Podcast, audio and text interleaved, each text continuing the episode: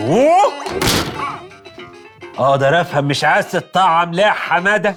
يا بابا التطعيمات دي هي سبب الهلاك الحتمي للبشرية. أنا مش عايز أهلك. ما شاء الله. ما كلنا عارفين إنك سايت املا وأمك بتبصم ياض فكر فيها يا بابا. عمرك صحيت من النوم لقيت نفسك راضي عن عيشتك؟ آه كتير ما بيحصل. أقول لك حاجة تانية. ما بتحسش إن أنت كمان بتبقى مش قادر تركز وتعبان طول اليوم؟ هدومك تبقى شاريها من أقل من أسبوعين وتلاقي فجأة ضاقت عليك. كل ده تفتكر سببه إيه؟ أنا كنت أتصور إنها عادات غذائية غير صحية. هي حاجة غير كده؟ يا بابا التطعيمات. بتكلم على التطعيمات. بيدسوا لنا السم في العسل. سألنا أنا عارف. أنا ما حدش يدس حاجة في أكل ابدا. دل على السلامة يا حاج. صحصح وفوق. اسمع من الجيل الجديد. عندك حق يا ابني. أنا أحيانا بتتملكني أفكار غريبة كأني مش أنا. في فكرة منهم دلوقتي بتقول لي اقطع عنه المصروف. دي فكرة كويسه إيه؟ تقطع عني المصروف؟ في فكرة تانية لسه معديه دلوقتي من قدامي بتقول لي ما اجيبلكش موبايل جديد بدل اللي انت بوظته. لا يا بابا اللي انت بتتكلم عليه دلوقتي ده الشيطان ده مش تطعيمات. متأكد إنه الشيطان؟ أنا حاسس أنا حاسس دي التطعيمات لأن لسه جاية لي فكرة دلوقتي. بس دي محتاجة حزام إيه إيه إيه يا حاج خلاص هروح اتطعم عادي.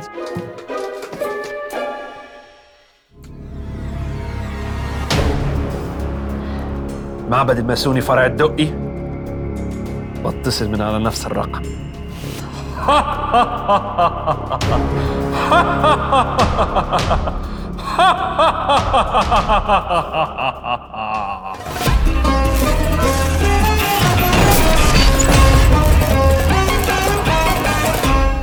اعزائي المشاهدين؟ السلام عليكم ورحمة الله وبركاته. أهلا بكم في حلقة جديدة من برنامج الدحيح. في بداية الحلقة الرابعة من مسلسل تشيرنوبل تحت اسم The Happiness of All Mankind بنشوف واحد من أكثر المشاهد المؤثرة على الإطلاق. ست عجوزة بتحلب بقره في المزرعة بتاعتها. فجأة بيظهر وراها جندي معاه بندقية. يقف ويقول لها بنبرة صوت آمرة إنها لازم تمشي وتسيب كل حاجة. تسيب بيتها ومزرعتها وبقرتها وتيجي معاه. تسيب المنطقة دي لأن ببساطة وجودها في المكان ده خطر عليها. وعلى باقي السكان مش هي بس. مفاعل تشيرنوبل اللي كان قريب من المنطقة دي انفجر ونشر كميات كبيرة جدا من الاشعاعات في المنطقة. ولازم نسيب المكان بسرعة لأن وجودنا هنا معناه إن إحنا هنتعرض للاشعاع الست يا عزيزي الحقيقة بتبدأ مونولوج مؤثر جدا. بتقول له أنا عمري 82 سنة. شفت يا ابني كل حاجة. وعشت في المكان ده طول عمري. وأنت يا ابني مش أول جندي تيجي تقول لي امشي من مكانك. أنا شفت جنود الثورة البلشوفية. وشفت ستالين والمجاعة بتاعته. بعدها الحرب العالمية الأولى الحرب العالمية الثانية شفت جنود ومجاعات وحروب ودم. كل دول كانوا بيقولوا لنا إن إحنا لازم نمشي من هنا. وكنا بنقول لهم ان إحنا مش هنمشي. فانت جاي لي بعد كل ده بعد كل ده تقول لي دلوقتي اسيب المكان وامشي. وعشان إيه؟ الإشعاع. عشان حاجة أنا مش شايفاها. ده جنون يا ابني. عزيزي المشاهد الجميل النهارده جاي أكلمك عن الخوف من الحاجات اللي مش شايفينها. مش عن الإشعاع. لا ده مجرد مجاز. افتتاحية. ولا عن ال commitment. ده في الأغنية اللي جنبينا اللي تحت الفيديو المرشح اللي جاي. ولكن الحلقة دي عن خوف اتولد من حاجات تانية. اقدم وابسط حاجات ظهرت قبل ما البشرية تظهر ذات نفسها قبل ما البشرية تظهر ب 3.5 مليار سنة. دلوقتي يا عزيزي خليني أخرج خروج درامي وأرجع أحكي لك اللي حصل. نفسي يا عزيزي اثير انتباهك اثير فضولك اثير حتى الشفقة. عايز اثيرك وخلاص. أنت ليه ما بتستثارش ابو حميد خليني أقول لك وأصارحك مبروك عليك أنت بقيت مثير الحمد لله. للريبة. في سنة 2000 يا عزيزي أعلن مركز مكافحة الأمراض والوقاية منها ال CDC نهاية مرض الحصبة في الولايات المتحدة الأمريكية. ألف ألف مبروك يا أولاد الحصبة اختفت. ثانية واحدة يا أبو حميد هي إيه الحصبة دي؟ عزيزي الحصبة دي واحدة من أمراض العدوى الفيروسية اللي بتيجي للأطفال. أو اللي كانت بتيجي للأطفال بأعداد كبيرة قوي وكانت بتسبب حمى شديدة شوية. أحيانا بتوصل لما يزيد عن 40 درجة. وطفح جلدي على شكل بقعة كبيرة مسطحة. في كتير من الحالات كان المرض عند الأطفال بيخف بسرعة ويختفي. لكن في حالات تانية بالأخص عند الأطفال في مراحل سنية أصغر أو اللي مناعتهم لسه مش مكتملة تماما كانت مضاعفات الحصبة ممكن أن تؤدي إلى التهابات وتلف في المخ فقدان لبعض الحواس زي السمع أو حتى الوفاة. التقارير بتقول إن في بلد زي الولايات المتحدة الأمريكية كانت أعداد وفيات الأطفال من المرض قبل اكتشاف اللقاح بتوصل ل 500 حالة في السنة. دي الأعداد المسجلة. توقعات بتقول إن الرقم الحقيقي أكبر من كده بكتير. ولحد فترة قريبة فالحصبة بتمثل واحدة من أسباب الوفاة عند الأطفال الصغيرين. ثانية واحدة أنت قلت يا أبو حميد اكتشاف اللقاح. اعتكاف داي آه يا عزيزي. اكتشف اللقاح. سنة 1954 قدر العلماء يوصلوا للسبب اللي بيؤدي إلى الإصابة بالحصبة واكتشفوا إنه فيروس معدي بينتقل عن طريق الرذاذ اللي في الهواء. والحقيقة إنه مرض معدي جدا كمان. الشخص الواحد قادر إنه يعدي عدد من الأشخاص بيوصل ل 18 أو 20 بني آدم. وفي سنة 1963 قدر العالم جون إندرز وضفته الكريمة إنهم يطوروا أول لقاح ضد مرض الحصبة وحصلوا على تصريح باستخدامه في الولايات المتحدة الأمريكية. ويحصل هذا الرجل على لقب أبو اللقاحات في العصر الحديث. ده يا عزيزي بقى المجال بجد. وبعدها بخمس سنين بدأ بقى الاستخدام التجاري لهذا اللقاح. وابتدوا يدوه للأطفال بصورة بقى أكبر. ومن هنا يا عزيزي بدأنا نشوف نتائجه بسرعة. أعداد الأصابات عمالة تقل. اللقاح ده عبارة عن إيه؟ عبارة عن إنه بيديك فيروسات حصبة حية تمام حلوة بس ضعيفة مدروخة تقدر طبعا تعرف عنها أكتر في حلقه الفيروسات. حلقه مهمة. بناخد يا عزيزي الفيروس من دول ونخبطه فوق دماغه بالحلة.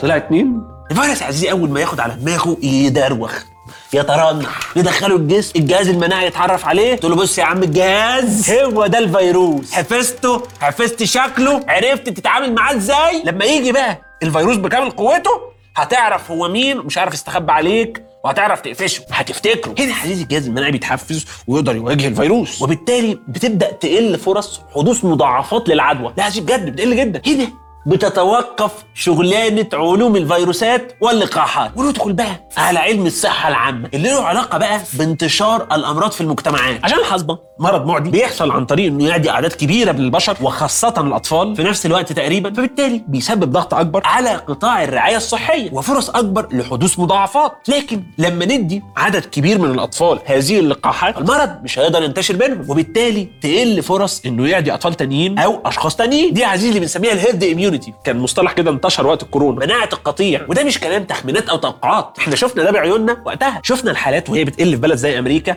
من ملايين الحالات في الستينيات والسبعينات ل 20 و30 حالة في الألفينات. سنة 2004 مثلا كان عدد الحالات المصابة بالحصبة في أمريكا أقل من 40 حالة. إيه الكلام ده يا أبو حميد؟ ده انتصار كبير للطب. أبو حميد معلش بقى الكلام اللي أنت بتقوله ده كلام controversial وهناك فيه تناقض. أنت مش لسه بذات نفسك قايل لي إن ال CDC صفرة بالتيشيرت بتاعك ده هو أعلنت المرض انتهى في أمريكا سنة 2000 ولا إحنا بقينا ننسى الكلام يا أبو حميد. ولا بتحسبها قبل الميلاد. عزيزي كلامك حقيقي بعيدا عن اللهجه ولكن خليني أقول لك إن الإعلان ده جه من إن عدد الحالات المسجلة بقى اولا قليل. وثانيا ما بينتشرش بين الناس. يعني باختصار ما عادش بيمثل خطورة على الصحة العامة. ولكن زي أي حاجة جميلة في الحياة بيجي الإنسان يقول لك ثانية واحدة ثانية واحدة أنا عايز أتدخل. عايز أمد إيدي وأبوظ الدنيا. يموت يا عزيزي الإنسان سمه. فكرة عايزين إنه بيعمل الحركات دي بيموت. أنا عايز ألعب عايز اعبس لو بصينا على عدد الحالات المسجلة بالحصبه في بلد زي أمريكا هنلاقي إنها كانت بتقل بصورة واضحة من بداية تقديم اللقاحات وتطويرها لحد ما رجعت تزيد تاني بداية من 2008 عشان توصل لواحدة من أعلى مستوياتها لأول مرة في 2019 من أكتر من 20 سنة يا عزيزي. أنت متخيل؟ يعني الدنيا كانت عمالة تقل تقل تقل تقل تقل تقل فجأة ابتدت تعلى تعلى تعلى تعلى لحد ما عليت لأعلى مستوى ليها في 2019 وسجلت 1282 حالة. إحنا كنا وصلنا ل 40 حالة. إحنا كنا خلاص. ولكن الإنسان بيعبث. في 2010 إحنا كنا 63 حاله بس. إيه يا ابو حميد اللي حصل؟ إحنا كنا بنتحرك قدام. إيه اللي رجعنا ورا؟ هقول لك عزيزي بس قبل ما أقول لازم اخرج خروج درامي وبعدين ارجع لك. إيه الأخبار؟ لسه موضوع الريبة ولا ابتدينا ننقل لحاجة تانية؟ لسه شوية أوكي تمام.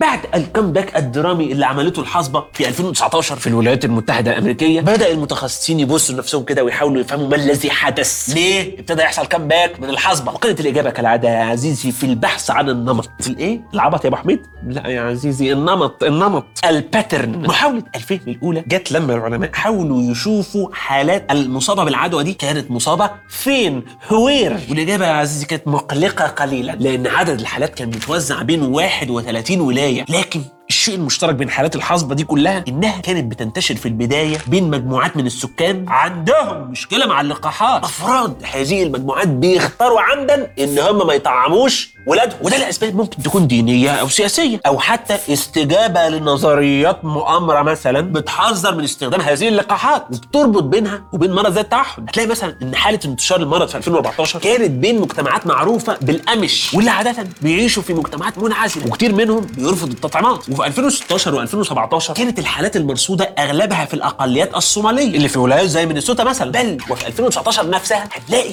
إن المرض كان منتشر بدرجة كبيرة بين اليهود الأرثوذكس اللي كتير منهم برضه بيفضلوا إن هم ما يطعموش ولادهم. وبحسب إحصائية لل CDC فتقريبا النسبة بتتراوح. بين حاجة و70% لحاجه و80% من حالات الإصابة بالمرض كل سنة بتيجي من هذه المجموعات المغلقة اللي كلها بيربطها حاجة واحدة بس وهي إن أفراد هؤلاء المجتمعات بيرفضوا إن أولادهم يتم تلقيحهم. وهنا يا عزيزي نرجع للكلمة اللي أنا قلت لك عليها يا أبو حميد العبط. النمط النمط يا عزيزي. العبط ده اللي أنت بتعمله. لكن اللي إحنا بنتكلم عليه ده هو النمط. و actually interesting enough النمط يا عزيزي كان مليان عبط للأسف. ولا ما أحكمش على الناس والله عادي. حالات عودة هذه الأمراض لم تكن مقتصرة على أمريكا وحدها لأنها بقت بتظهر في بلدان تانية كتير سواء لنفس الأسباب أو لأن البلاد دي ما بيجيلهاش لقاحات كفاية. المهم إن غياب اللقاحات عن الصورة بيسمح للأمراض اللي زي دي إنها تظهر تاني وبقوة. والسؤال هنا ليه هواي؟ ليه يا بني آدمين؟ ليه حاجة زي اللقاحات بكل نجاحاتها الواضحة اللي في الواقع هي أوضح ما تكون؟ ليه حد يقرر ببساطة إنه يرفضها أو ما يديهاش لأطفاله؟ سؤال مهم يا عزيزي. بس قبل ما أجاوبه اعمل خروج درامي وأرجع تاني. هرجع بقى أحكي لك كيف بدأت واحدة من أعجب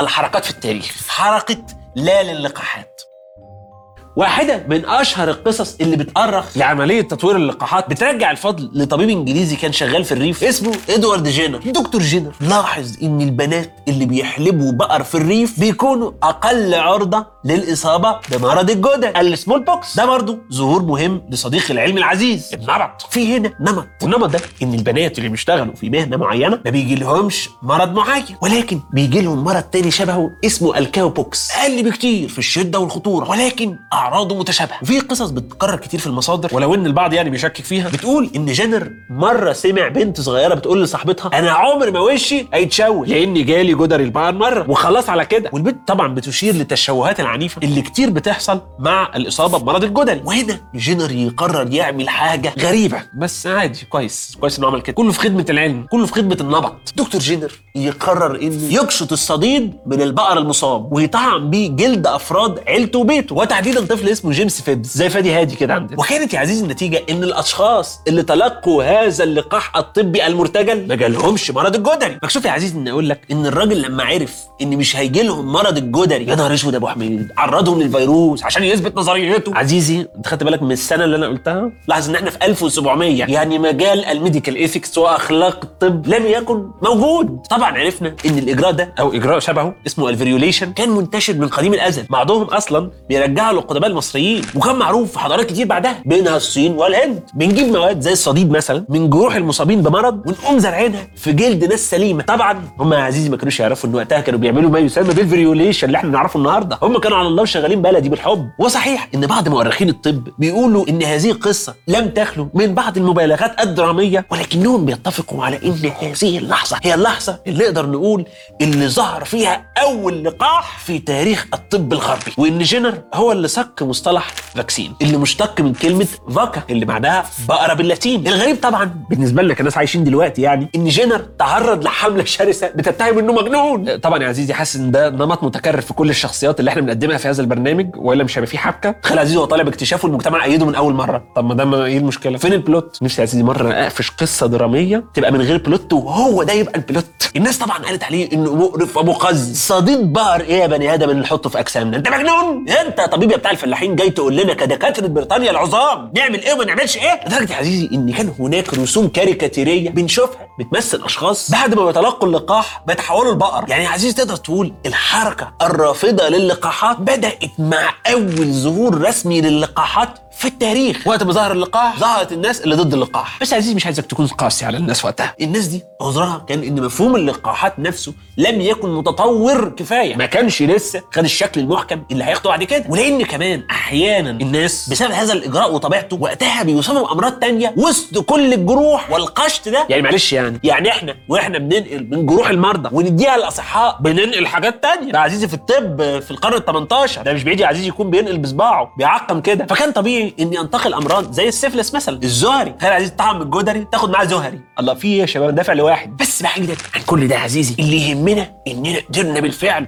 نطور أول لقاح ضد الجدري. المرض الخطير اللي كان بيقتل على الأقل 30% من المصابين بيه. ملايين من البشر. بحسب كثير من التقارير لحد الستينيات الجدري كان بيقتل 2 مليون إنسان كل سنة. من سنة 1900 قتل حوالي 300 مليون إنسان. والناجين منه كانوا بيعيشوا بندوب وعلامات لبقية حياتهم. واللي استمرت حربنا معاه من عصور ما قبل التاريخ عارف التاريخ هو ده بقى قبله لحد سنة 1980 لما منظمة الصحة العالمية أعلنت إن هذا المرض انتهى من العالم تماما نتيجة لجهود التلقيح ضده. واللي كانت جهود مرعبة واتكلفت فلوس رهيبة. وخلاص ما عدناش محتاجين ناخد لقاحات الجدري. خلاص. وبشكل عام دلوقتي عزيزي نقدر نقول إن عندنا ثلاث أنواع أساسية من التطعيمات النوع الأول ما يسمى بال live attenuated vaccines أو اللقاحات الحية الموهنة. وزي ما واضح يا عزيزي من اسمها إنها من كسرى هي دي عزيزي الفيروسات اللي بتضرب بالحلة على دماغ ودي منها مثلا لقاح ال MMR ضد الحصبه والنكاف والحصبه الألمانية measles, mumps and rubella النوع الثاني من اللقاحات اسمه ال subunit vaccines أو ما يطلق عليها لقاحات وحدات البروتين الفرعيه وباختصار زي ما باين من اسمها بناخد جزء بسيط من الفيروس ونقدمه للجسم عشان يتعرف عليه زي مثلا بعض لقاحات فيروس كورونا اللي بيبقى فيها جزء من البروتين الشوكي للفيروس. وبالتالي بقى الجسم يقدر يتعرف على الفيروس كله لما يصاب بيه. من إيه؟ من الحتة الصغيرة دي. النوع الثالث يا عزيزي بقى هو اللقاحات المعطلة أو ما يسمى بال inactive vaccines ودي بيبقى فيها نسخ من الفيروس أو المادة المسببة للمرض. بغض النظر هي إيه. بس مقتولة. مش بس مدروخة. ونقدمه للجسم عشان يتعرف عليه. زي بعض اللقاحات فيروس كورونا. وبالتالي مفيش ضرر منها. ما تقدرش تتضاعف جوه الخلية. والمثال الأشهر على النوع ده هو أحد الأنواع الأساسية من لقاح شلل الأطفال. البوليو اللي طوره الدكتور الأمريكي جوناس سالك. واللازم يا عزيزي نوجه له تحية كبيرة من هذا البرنامج.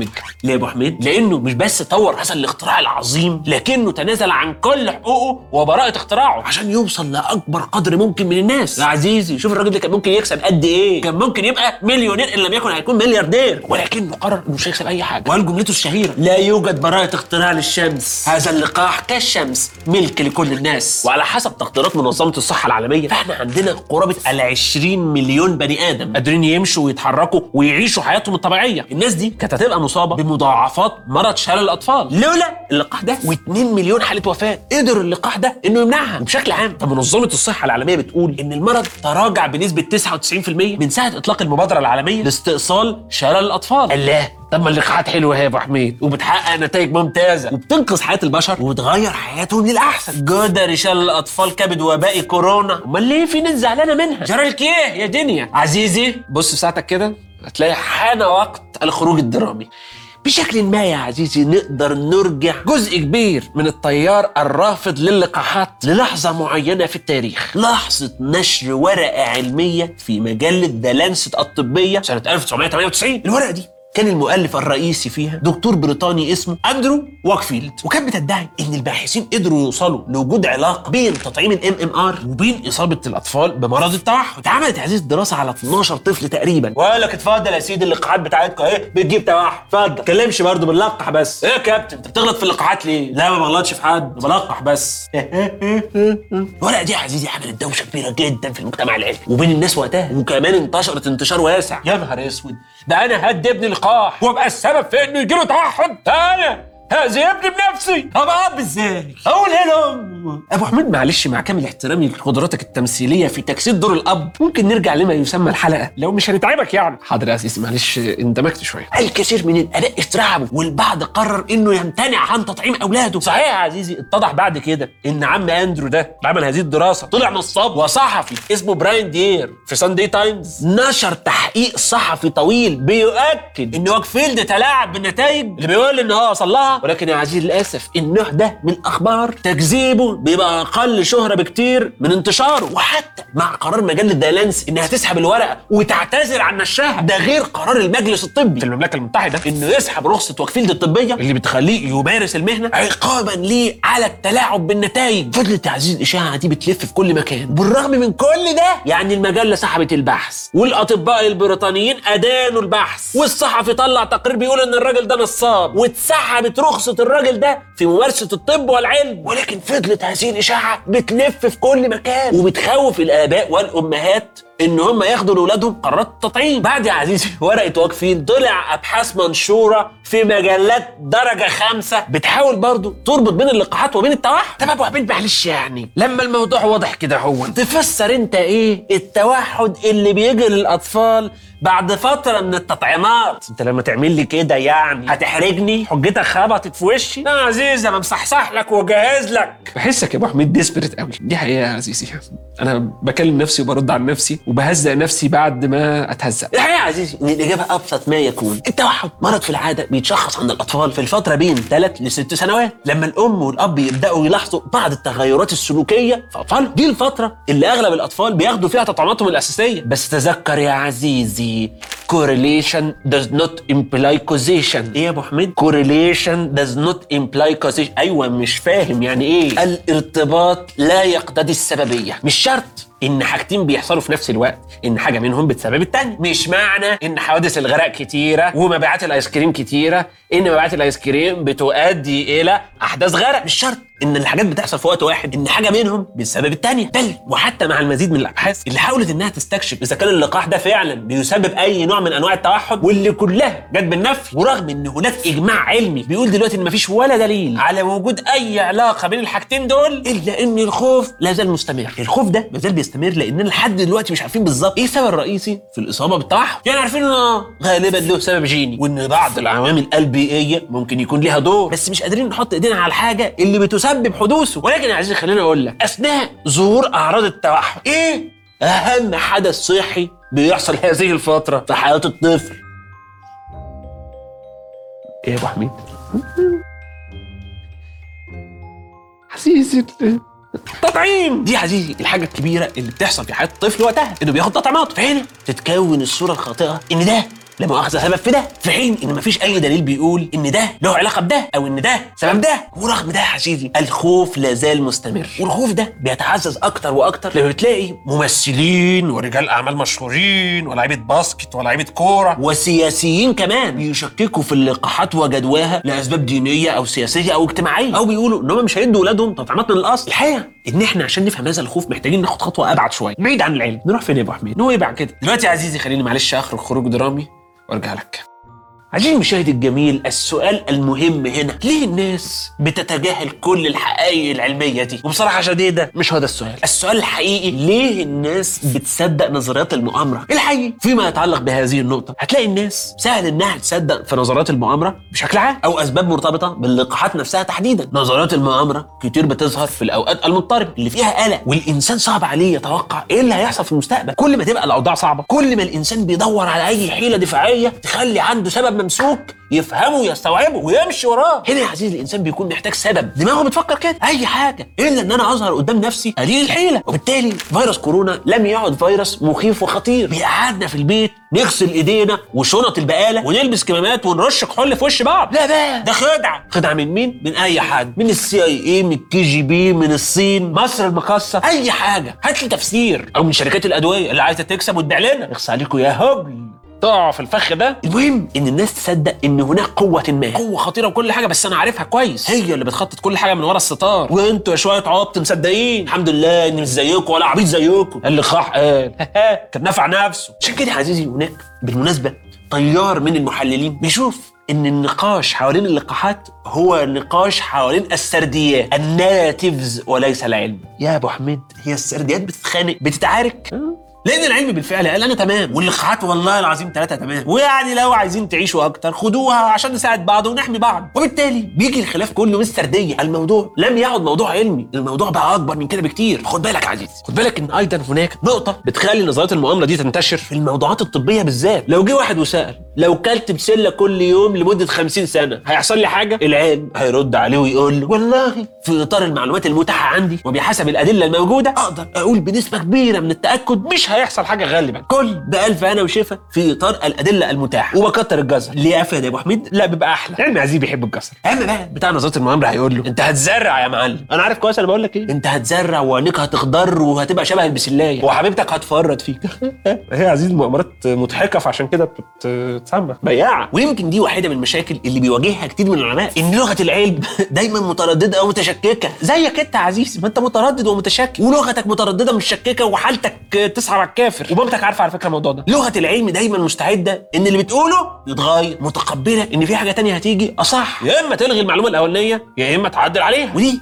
أصلا سمه أساسية في العلم ذاته. تقرأ عزيز الورقه البحثية من دول وتحس إن العالم الكبير اللي كاتب الورقة العلمية دي بيكتب وفي واحد واقف له وراه بشومة. على كل كلمة هيقولها. لو غلط أو باين إنه متأكد من معلومه هو بيقولها هيديله على دماغه. وهو ده الحقيقة فعلا يا عزيزي كل كلمة بيقولها العالم بيحاول على قد ما يقدر إن هي تبقى أدق حاجة ممكنة في الوقت ده. بالمعلومات دي جمل العلم يا عزيزي أخرها علامات استفهام وليس بالضرورة full stops ما عدا علاقة التطعيم بالتوحد. دي فيها علامة تعجب. لكن بقى يا عزيزي لغة العلم دي لما بتطلع للعامة تلاقي الناس العادية بيقول لك إيه ده؟ ده إيه الراجل اللي مش متماسك ده؟ ده إيه الراجل اللي منطقه يبدو عليه الهلهلة؟ وخاصة يا عزيزي لما أنا كأب بحب ولادي أسمع الكلام ده. يا نهار أبيض! أكن أنا هسمع كلام ناس مش متأكدة. يعني إيه؟ تقول لي مفيش حاجة آمنة بنسبة 100% يعني إيه دي أصلا؟ ممكن ما تبقاش آمنة؟ طب أديها العيال إزاي؟ ها؟ يقولوا عليا يا أبو حميد خلاص بقى. فهمنا. يا عزيزي يعني ما انت أحيانا بتعمل كده انت كمان. هو لوحدي؟ دور الاب المزيف ده متمكن مني شوية. هنا يا عزيزي بيجي العلماء يرتبكوا لأن اللي هم عايزين يقولوه إن مفيش حاجة في الدنيا كلها بما فيها آمنة أو مضرة بنسبة 100% خروجك من البيت نفسه مش آمن بنسبة 100% قعدتك في الدور الخامس مش آمنة بنسبة 100% كل حاجة وارد إنها تحصل في أي وقت. ده طبعا من ناحية إحصائية يعني. ده يا عزيزي اللي بقصده إن المشكلة أحيانا بتبقى مشكلة لغة. اللغة المتواضعة اللي العلم بيتكلم بيها. اللغة اللي مدركة إن عندها قصور ممكن يتم تعويضه بعد كده مختلفة تماما عن اللغة العادية. وبالذات لغة نظريات المؤامرة التي تحمل قدر كبير من شجاعة الجهل. الفرق ده مهم جدا ولازم ناخد بالنا من هذه المصطلحات. مش معنى إن في حد كاريزما وحلو وبيدي كلام وكله ثقة. إنه صح. بالعكس ده ممكن يودينا في داهية. ومش معنى إن في حد بيلجلج في الكلام ومش بيدي ألفاظ حاسمة. إنه غلط. محمود أنا بدأت أشك فيك. عزيزي كلها jump cuts أنا بقول الكلام ده دفاعا عن نفسي. وفيما يتعلق باللقاحات بقى عزيزي نقدر نقول إن بدرجة ما اللقاحات واسمع دي بقى دي اللي عايز أقولها لك في آخر حلقة. اللقاحات أصبحت ضحية لنجاحها. يعني مثلا لو بصيت على أكتر 20 دولة بتعاني من تردد أفرادها إن هم ياخدوا لقاحات هتلاقي كتير منهم دول أوروبية. أو زي الولايات المتحدة وروسيا. وقليل منها دول إفريقية اللي فيها الأمراض دي. يعني باختصار التردد بيجي في الدول اللي المشاكل المرضية دي. اتحلت فيها. مش بس اتحلت دي اختفت وجه أجيال ورا أجيال ورا أجيال من غير ما يشوفوا المرض والوباء القاتل ده. أجيال ما عادتش فاكرة شكل المشكلة دي كانت عاملة إزاي. عشان كده تلاقي أهالينا فاكرين كويس قوي تطعيمات شلل الأطفال. مهتمين بيها جدا. وده ليه؟ لأنهم شافوا بعيونهم المصابين بهذا المرض. شافوا أثره. فبقى مستحيل بالنسبة لهم إن هم يخاطروا بتعريض عيالهم ليه. فهنا ظهر جيل جديد من الأصحاء. المستفيدين من اللقاحات التي تم تقديمها ليهم ولكنهم ما شافوش قبل كده. ما شافوش لما كان المرض بيقتل 2 مليون شخص سنويا. فالأجيال دي افتكرت إن المألوف هو اللي قدامهم إن العادي الطبيعي إن مفيش مرض. لأنهم ما عادوش عارفين إيه اللي سبب الوضع الصحي ده أصلا. عشان كده بقول إن اللقاحات بقت ضحية نجاحاتها لأن اللقاح متميز في إبادة أوبئة. أصبح هدف سهل إن أنت تشاور عليه وتقول يلا نلغيه. يا اسطى ما كان معيشك في سلام. يا اسطى قبل كده كان في ملايين الناس بتموت بسبب هذه الأوبئة. بس الأجيال الجديدة ما شافتش المشكلة. مش مدركين إن إحنا ممكن نرجع لهذا المصير عادي جدا. فاكر هذه الست العجوزة اللي بدأنا بيها أول حلقة؟ زميلتنا من مسلسل تشيرنوبل. هي كان عندها منطق ما. حسب فهمها وبيئتها وطبيعة حياتها. تشككها في الإشاعة ده جاي من تشككها في سلطة أي حد ممكن يمشيها من مكانها. وهي شافت منهم كتير زي ما قالت. تشككها في الإشاعة ده جت من إن هي حتى مش شايفاه يطلع إيه الاشاعه ده أنا مش شايفاه بعيني أي حاجة مش بندقية صعب تقتلني. انما بقى مرض. أنا مش شايف الخطر اللي هيجي من عدم التطعيم معرفوش. لأني مش شايفه. لو في جملة يا عزيزي أو logline ملحمي ينفع يتقال على البشر. فهم يمكن يكون اللي بيميزهم إن هم أحسن كائنات بيتعاملوا مع حاجات هم مش شايفينها هم مش سامعينها. إحنا؟ أحسن كائنات على الأرض بتفكر وبتخطط وبتستنتج. بنتعامل مع حاجات مش متشافة ومش مسموعة ومش موجودة بين إيدينا. بنعالج أمراض وبنطور لقاحات. وبنقدر نتخيل الحياة هتبقى عاملة إزاي لما عدد كبير من المصابين يظهروا في نفس الوقت. فنحاول نمنع انتشار مرض عن طريق إننا نمنع إصابة عدد كبير من البشر. إحنا الكائنات العظيمة اللي قادرة تتعامل مع الخطر اللي هي مش شايفاه والخطر الحقيقي بيحصل لما بنستجيب لغرائز الخوف والقلق والذعر ونمشي وراها. من غير ما نقف ولا نفكر. الحقيقة يا عزيزي إن الخوف بيهدد أهم إنجازاتنا كبشرية. بالمناسبة يا عزيزي عارف إيه أهم إنجازاتنا البشرية؟ إيه يا أبو حميد؟ الحلقات اللي فاتت والحلقات اللي جاية ننزل نبص على إحنا على اليوتيوب نشترك على القناة. أنا بلخص الإنجازات البشرية. ده أهم إنجاز. مش بينجزك وبيختصر عليك الإنجازات البشرية؟